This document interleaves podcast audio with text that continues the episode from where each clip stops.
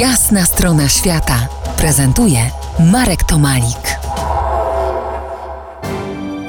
Gościem jasnej strony świata Maciej Grzelczyk, archeolog, który odkrył w Tanzanii malowidła naskalne sprzed wielu tysięcy lat.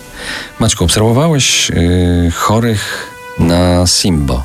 Co to za choroba? Simbo to jest choroba właśnie, która to jest, naz, to jest nazwa rytuału, tańca, ale też właśnie choroby, które opisują właśnie e, sandały, czyli tamten, tamtejszy lud.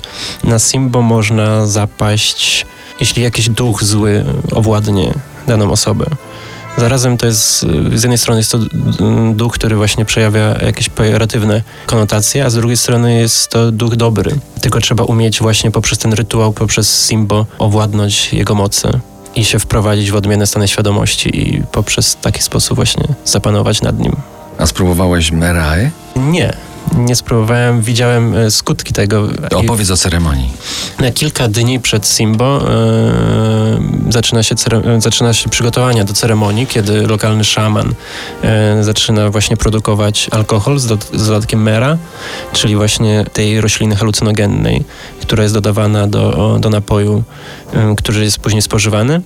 Wszyscy się spotykają w określonym miejscu, piją ten alkohol, następnie zaczynają popadać w stany transowe E, kopią rękoma w ziemi, e, obsypują się piaskiem, dostają drgawek, piana im z, z ust leci, a inne osoby próbują właśnie tą chorą osobę przytrzymać i te osoby dążą do tego, aby znaleźć tak zwane magiczne, magiczne kamienie w ziemi. I te magiczne kamienie w ziemi są koloru białego i one są symbolem przodków. Jak znajdą, ten, e, znajdą te kamienie, to wtedy to jest sygnał, że można rytuał zakończyć.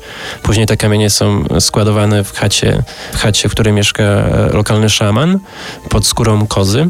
I one, jeśli pewnego dnia na przykład w jakiś cudowny sposób znikną, to wtedy jest to kolejny znak, że trzeba przygotować kolejne simbo. Dobrze, a powiedz, jak ta ceremonia i te kamienie miały się do Twoich odkryć, bo chyba jakiś tam związek jest. Jest związek, ponieważ jedna e, z teorii mówi, że sztuka naskalna właśnie z centralnej Tanzanii e, mogła być powodowana właśnie przez odmienne stany świadomości, że stan, odmienne stany świadomości, stany transowe odgrywały znaczną rolę w wykonywaniu właśnie malowideł i często też na malowidłach spotykamy e, elementy, które mogą sugerować, że osoby tam ukazane są właśnie w stanach transowych, wydłużone sylwetki, nienaturalny wzrost tych osób, na przykład czy mają to osoby, czy są osoby pół ludzie, pół zwierzęta z kopytami, na przykład antylopy z ogonami. A to tak nie można by powiedzieć, że to dzięki przodkom ujrzałeś malunki sprzed kilkunastu tysięcy lat?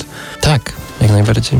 Za kilkanaście minut spróbujemy porozmawiać o interpretacji prastarych malunków naskalnych. Zostańcie z nami po jasnej stronie świata. Słuchajmy się teraz muzykę. To jest jasna strona świata w RMS Classic.